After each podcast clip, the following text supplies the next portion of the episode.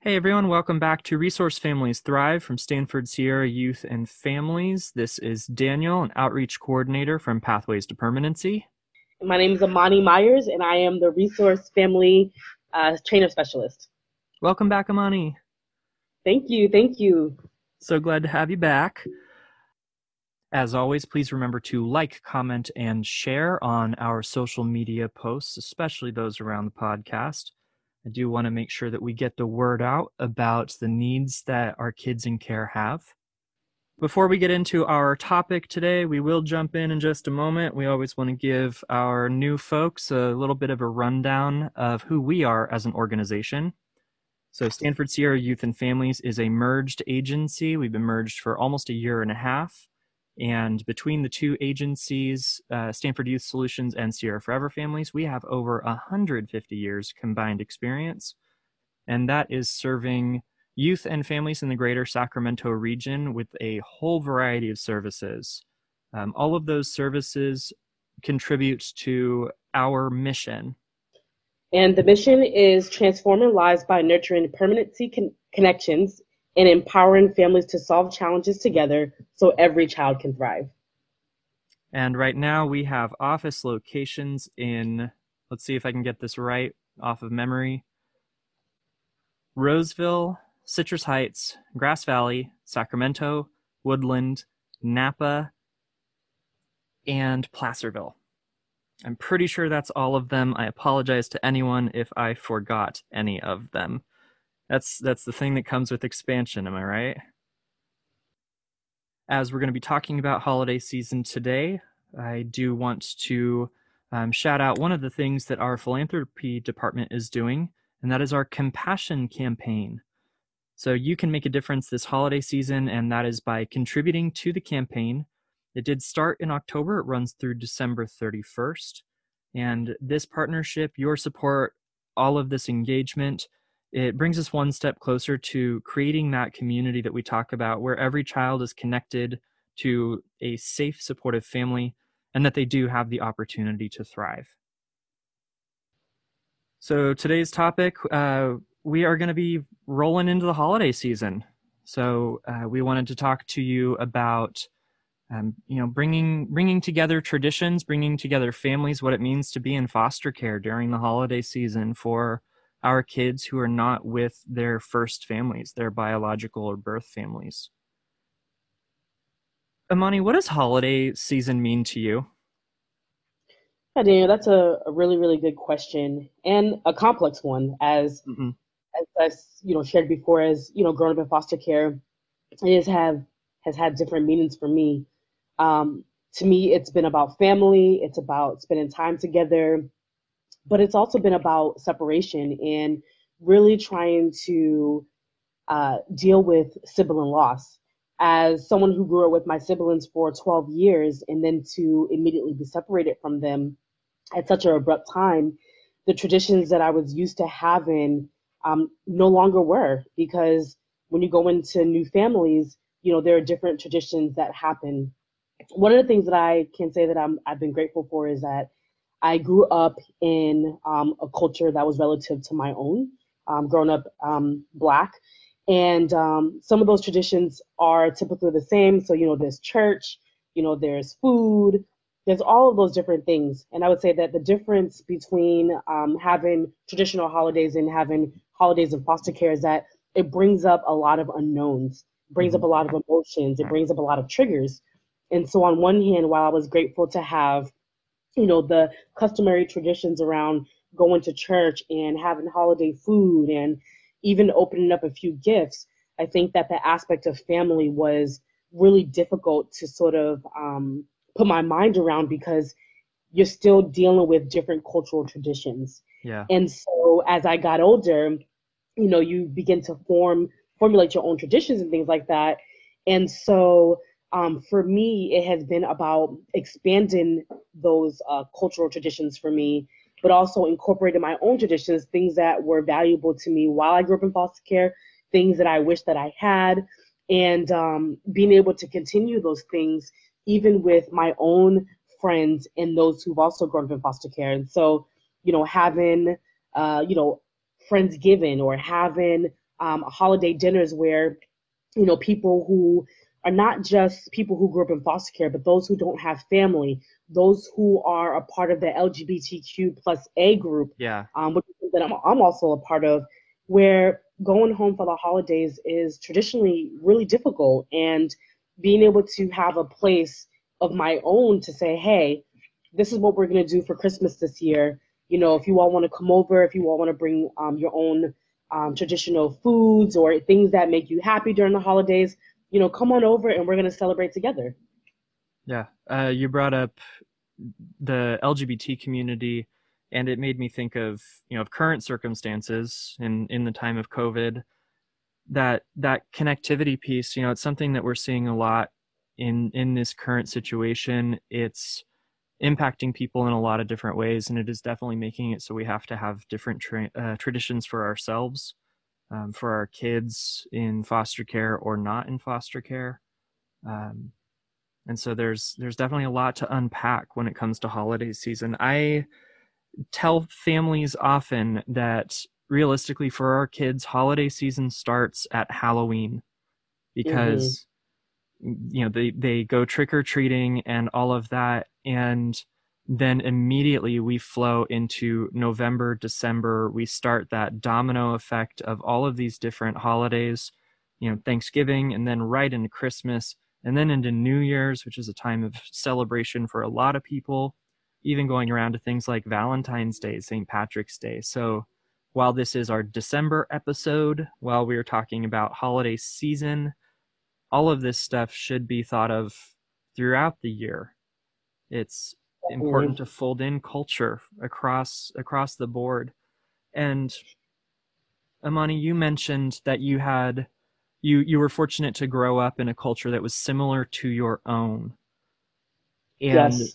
so correct me if I'm wrong, but I think that that the point on that is even if for instance, like with your case, a, a black child growing up in a black family, it doesn't necessarily mean that the cultures are identical from family to family.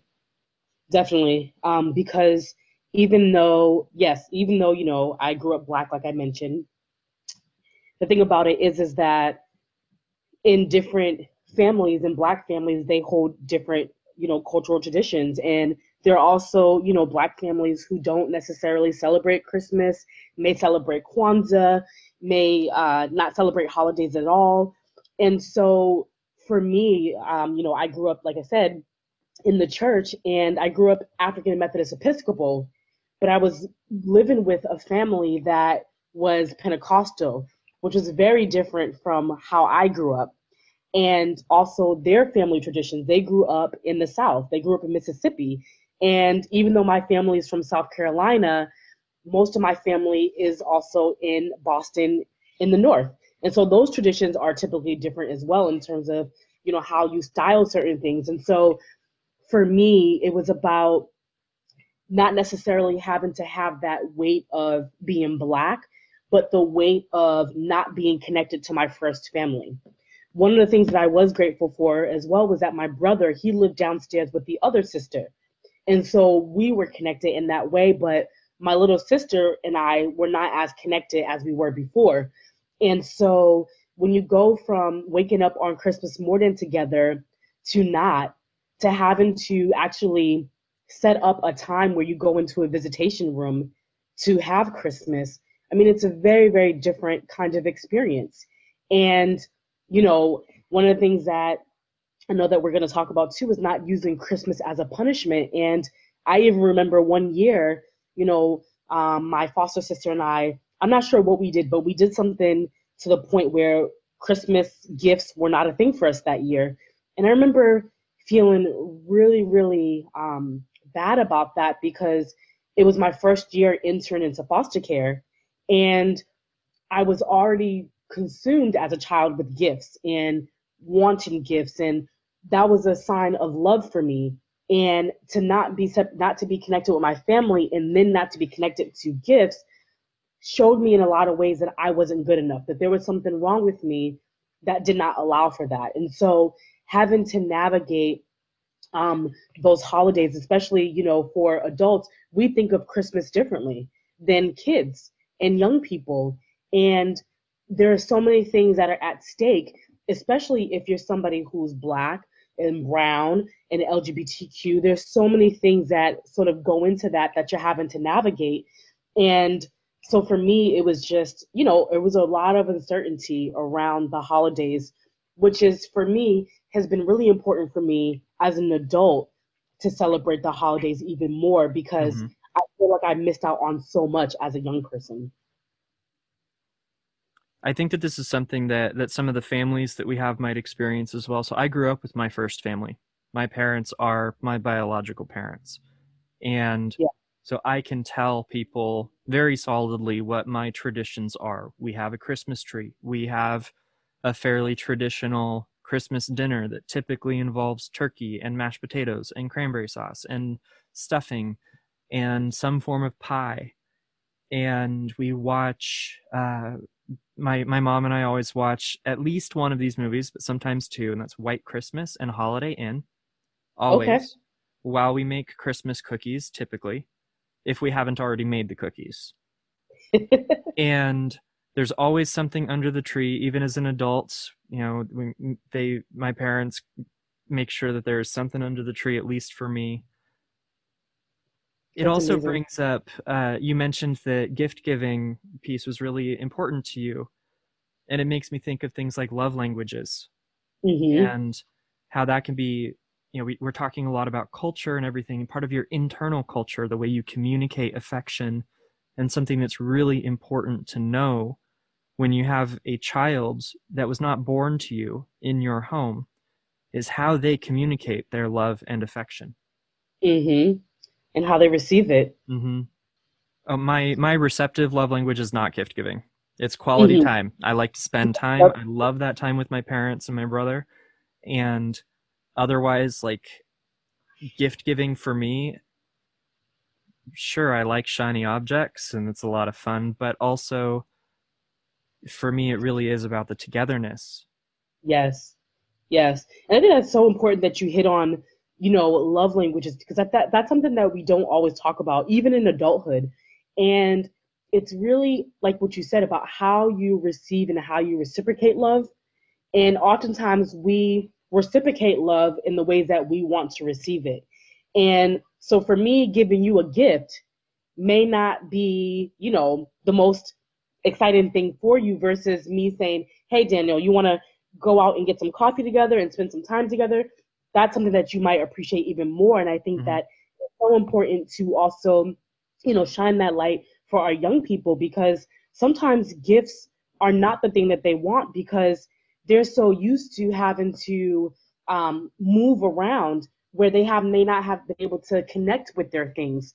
But spending quality time together is something that is important for them or even acts of service you know? And so i think that is super important to also know and to understand what a child needs and also to not ignore that everyone has had most not not everyone but a lot of people have been connected to their first families before they were removed mm-hmm. whether that be you know with grandparents whether that be with an aunt and uncle whether that be with a sibling and it's also important to tune in and to ask what for them was important.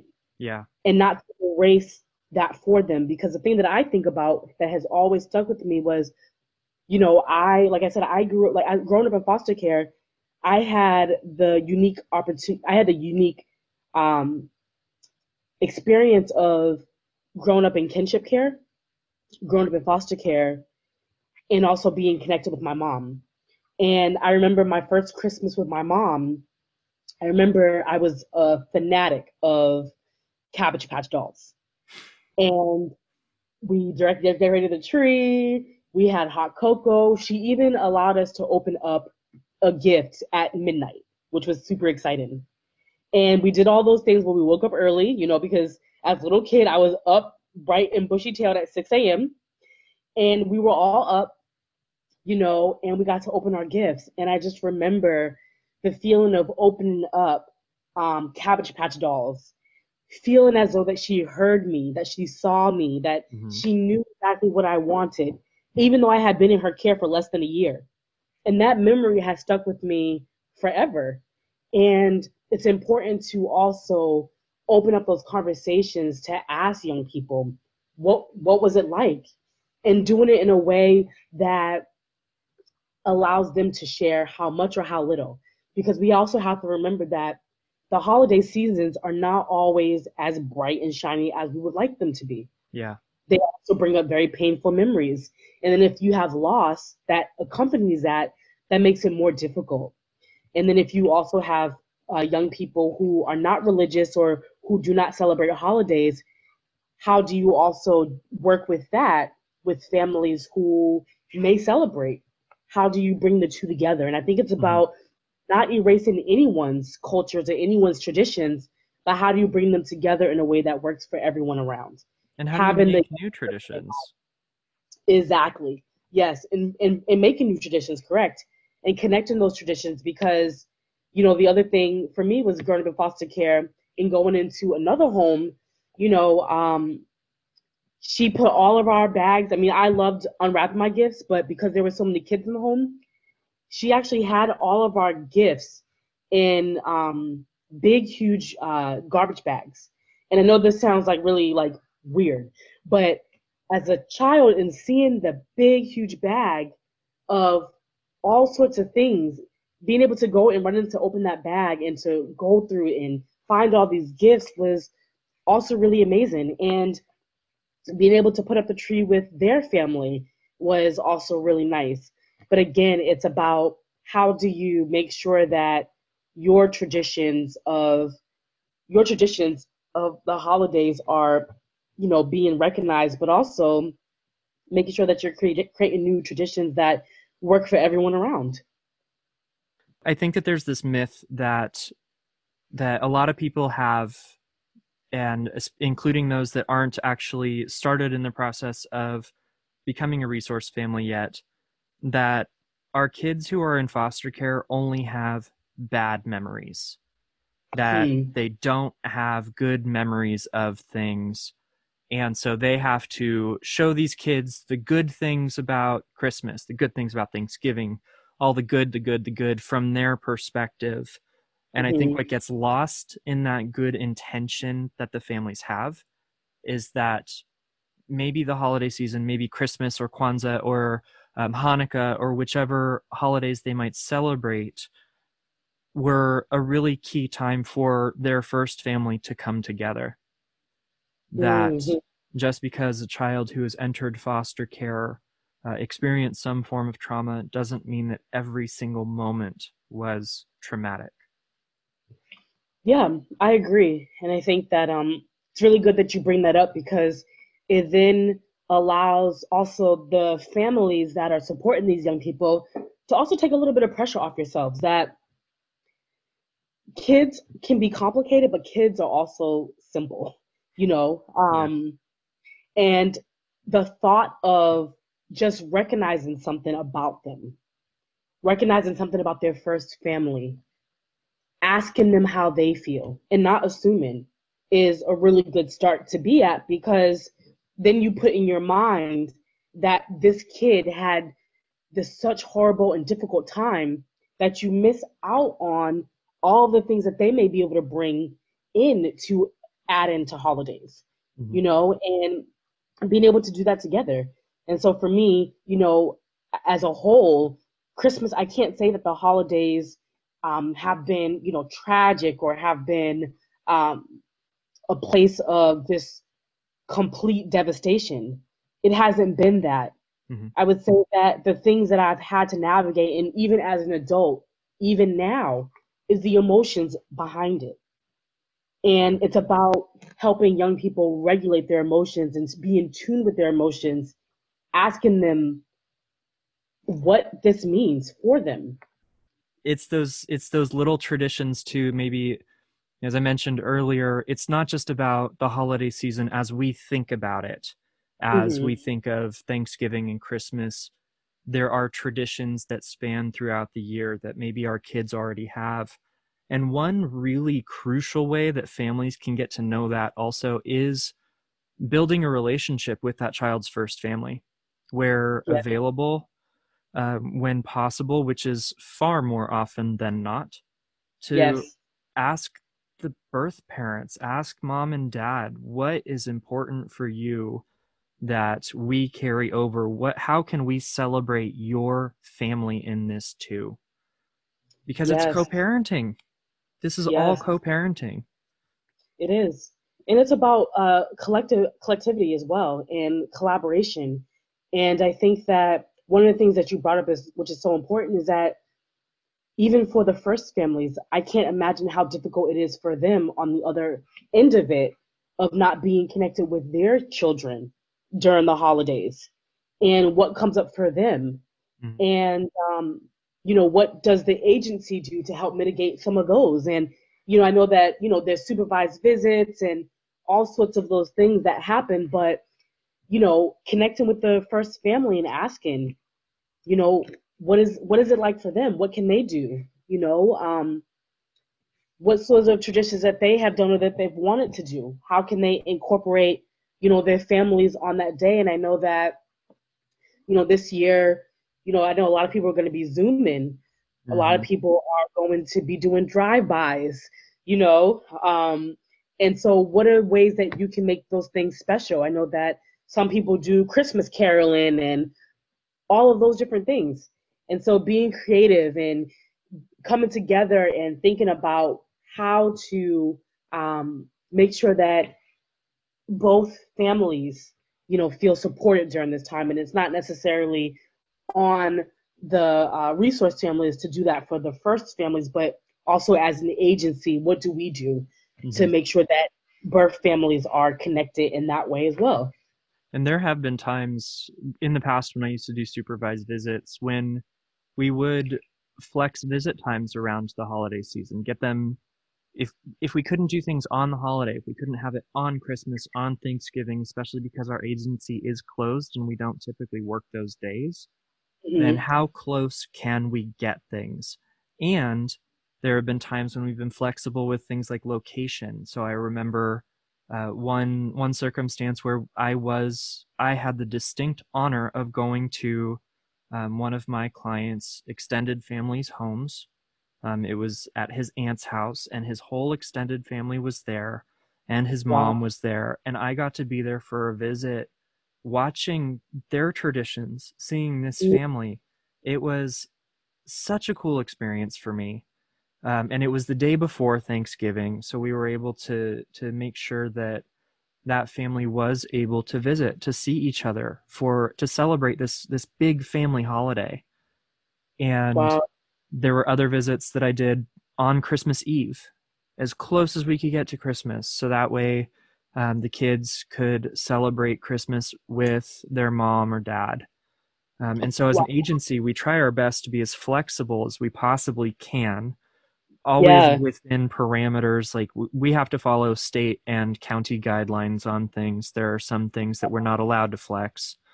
Yes. Um, and that flexibility is all the more important now you know in, in a normal time those are things that we can do but now it might be that there's just floating the idea out there. I want to be very clear but maybe there's an extra phone call. Maybe yeah. there's an extra facetime or zoom on on some holiday morning um, so that way families and kids can be more connected, especially when there is so much disconnect in the world right now. Yeah. And one of the things that you brought up, Daniel, that I really want to also stress is the importance of not just flexibility, but also empathy and selflessness. Because I'm sure for you, you know, the minute that, you know, it gets closer to the holidays, you know, people are out, you know, because, you know, they have things to do and they have, you know, families to connect to. And so the fact that you spent that time on Christmas Eve or the time that you spent the day before Thanksgiving to go and be with that child and connect with that family also shows that level of selflessness on your end. And that is something that I have felt being in care through my caseworkers is that I get that sense of, oh, they care, that they're going the extra step, even though to me that sounds a bit normal, that that's something that somebody should do, but it doesn't always happen. And so the fact that you went and did that, you know, that doesn't just show the reflection on you, but as an agency, that what the agency cares about and how the agency goes about that.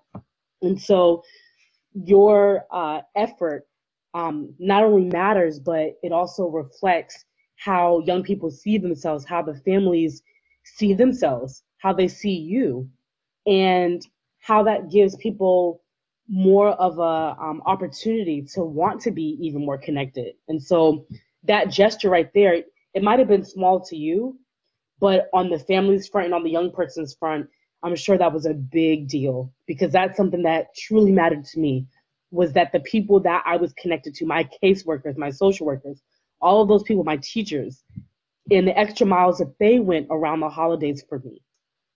And our families, you know, our, our resource parents can be a big part of that connectivity as well. There was uh, one circumstance where, with with some visits that I used to to monitor, where the resource parent actually said, "I have a really good relationship with this mom."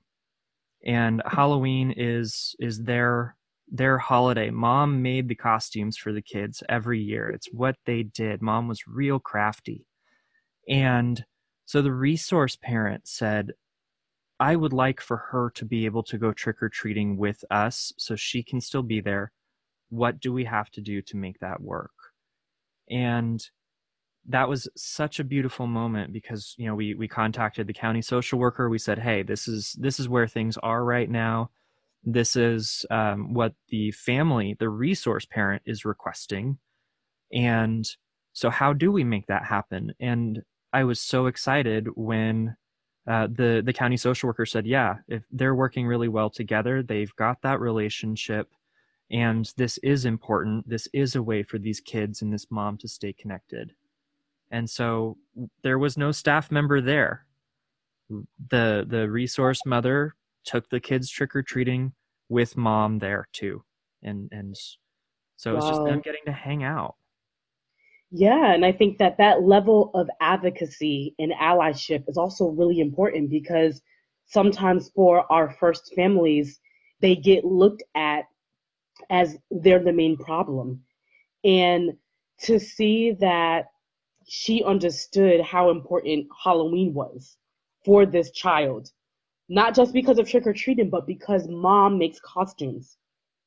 And to advocate for that not only helped her, but helped the child and the children and also the mom. And um, having that sense of allyship and advocacy to ask for those things. And it wasn't a problem, it was something that she wanted to do. Mm-hmm. And so um, that is really cool to hear because I know that, especially when it comes to holidays and when it comes to different traditions, I, I know that it's become a lot more flex. But, you know, during when I was in care, you know, you had to go get permission through everything. And through that, a lot of foster parents did not want to ask because of that that whole bureaucracy thing that you had to go through. Mm-hmm. and to that we're now putting more trust you know into our families is so important because these are the things that matter you know big or small they have a huge impact. So yeah thank you for sharing that. I actually just remembered you know it's funny because you you don't think about things for a long time and and you kind of put them out of your mind a bit but i kind of just remembered that those kids wound up getting reunified with their mom like two days before Thanksgiving. Yeah, and I wonder how much of the resource uh, family asking for that permission for her to be around during the um during Halloween. I wonder how much that also impacted her in order to do what she also needed to do. I'm sure that made things a lot easier mm-hmm. you know, instead of making it even more difficult, you know, because I know that that can also lead to, if that didn't happen, especially if that was something you do every year and then all of a sudden it stops, mm-hmm. that can also bring on an onset of depression, anxiety, all sorts of things. And so even those small things help mitigate some of those bigger challenges And so that's amazing. And that's mm-hmm. just one of so many different examples that happen and can still happen. Mm-hmm. Yeah, it's you know it's it's understanding the importance of how these things go into family, how these things contribute themselves to our kids' memories, and uh, making sure that their memories are are of their traditions also being honored. Maybe they can't think about it in that in those terms, but knowing oh yeah I, I, was living with this other person but we still went trick-or-treating with mom. Yeah. And at the same time always understanding there's a potential for having first experiences too. Yes. There's always the chance that you know in a different situation that that could have been the kid's first time trick-or-treating yes uh, this could be their first christmas tree um, yeah. Their first time going to the Fab 40s to check out the lights. You mentioned earlier not using the holidays as punishment, and I think that that is one of the biggest things that I would talk to families about when I when I was doing a lot of the training was you don't know if this child the only thing that they looked forward to was trick or treating. Mm-hmm. So when a family would say, "Well, they failed their math test, so they don't get to go trick or treating." my pushback would be why what does the math test have to do with trick or treating yeah yeah i agree i mean i think you bring up a, a really good point um, you know like i said i mentioned growing up with my great aunt and every year she would have a christmas a big christmas party. And it was filled with all family members and lots of food. And it was something that i looked forward to every year. And um, one year, I um, I believe I was being disrespectful or something, but it didn't warrant me not being able to go to this Christmas party that I looked forward to, and um, I wasn't allowed to go that year. And I just remember my entire family being really upset about that because they didn't understand why wasn't it that I could go, and that was something that I wish that I would have pushed back harder on because the following years, my great aunt, she ended up uh, getting dementia. So the parties never happened anymore after that. And so you never know what you're taking a young person away from. And um, it's about making sure that the discipline is in line with that behavior. And also at the same time, understanding that around the holidays, behaviors can also increase mm-hmm. because of the emotions that come up. Mm-hmm. And extra gentle around that time is also really, really important. And so, yes, holidays are not and should not be a form of punishment. Everyone deserves and has the right to celebrate in the way that feels most meaningful to them. And you don't get an opportunity or chance to be able to take that away from someone. And always understanding the root of of any behaviors that might come up. You know we talk about behaviors and people get really worried about behaviors when they're getting into foster care when they're getting their um, their first child into their home. You know one one big concern is behavior behavior behavior. What do i do when this child has behaviors first and foremost what child doesn't have behaviors at some point? I was a stinker when i was a kid. At the same time what you said all of those emotions that are flooding around we might not know if what that child is experiencing is grief and loss because they're not with mom and dad for their their typical family times. Maybe their memorial day barbecue their labor day swim party with the mm-hmm. neighborhood uh, or yes christmas thanksgiving.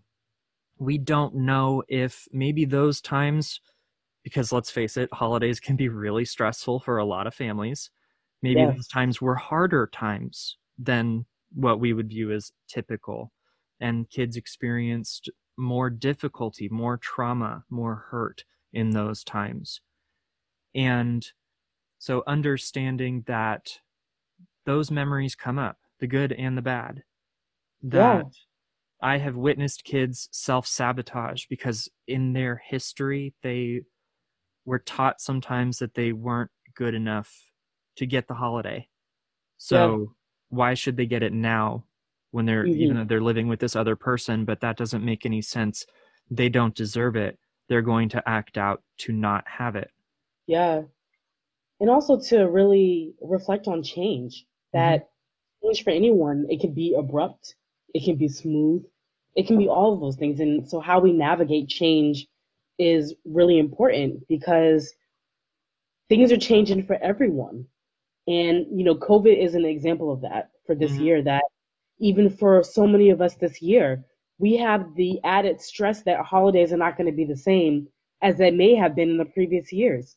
Mm-hmm. and so how are we changing our environment? How are we changing our traditions how are we changing our attitudes towards this day? And we are all experiencing it and feeling it.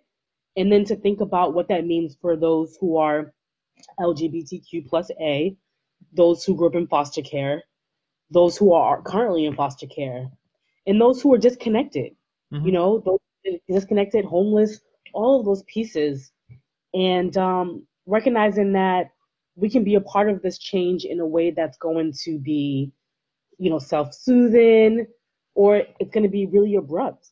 And recognizing that we have the ability to, like you said, create first, you know, because sometimes the change that we don't think that we needed is actually what we needed. My big piece of advice to resource parents and to those considering this and exploring becoming resource parents are to really think about maybe things they haven't tried in the holiday season and things that they could try, could do, uh, ways that they can explore other holidays, even if they don't have a child in their care yet. Like starting that exploration, starting to feel out where their comfort zone is, and doing new and different things. And so I think that that would be my advice to potential resource families Amani, what advice do you give to the families that you train, or what advice would you give to families that are thinking about becoming resource parents? Most definitely.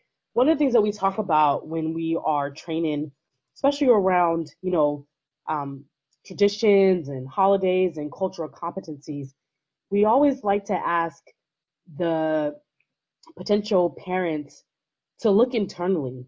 What was it like for them? You know, to have holidays and traditions and what was it what were the, what was their experiences? Because they themselves may have not also had traditions or grew up with holidays in a ways that other people have. And so being able to look internally about the things that they may have wanted the things that they may have needed are it's about coming together and being able to do that with young people. And so i would say that it's important to look internally to think about what is it that you would have wanted? What is the things that you would have needed? What are the things that you would have liked? And to explore that with the young person that you're with. Because bringing two ideas together can be a cause for an amazing bliss. And also recognizing that you don't have to do it alone, that you have the agency, you have the support of other resource parents who are going through this process with you. Mm-hmm. You have first families, you know, and being able to, and then you have the young people who are in, who are in your care, and so you don't have to do this alone. You're not doing this alone, and making sure that you know young people are a part of the process is the most important thing. That helps not only give them agency in what it means to celebrate the holidays or not, but it gives you an opportunity to learn something new about them and for them to learn something new about you and to bring those together. And that's where it begins. That's what the holidays are supposed to all be about right? Is is where things begin. Yes yes. Most definitely. So i guess that's a good point at which uh, we can we can end things out here. Um, you know to all of our resource families and, and possible resource families. I hope there are a lot of people thinking about this especially you know especially right now when it is a season of giving it's a season of thanking it's a season of of contemplating. And so i i as always encourage people to contemplate reaching out asking us questions about how to get started and become a resource family. And if you are not ready for that, um, how you might be able to get involved in other ways, like mentoring with our Wonder Mentors. If you'd like to learn more, feel free to visit our website at ssyaf.org. And you can also contact us by phone at 916 368 5114. So, for everyone out there, I hope you have a happy holiday. Thank you again, Imani. And as a quick reminder, once again, like, comment, and share on our posts. Ask us questions. I love to answer those in the next episodes. And until we get to talk to you again, keep on thriving. See ya.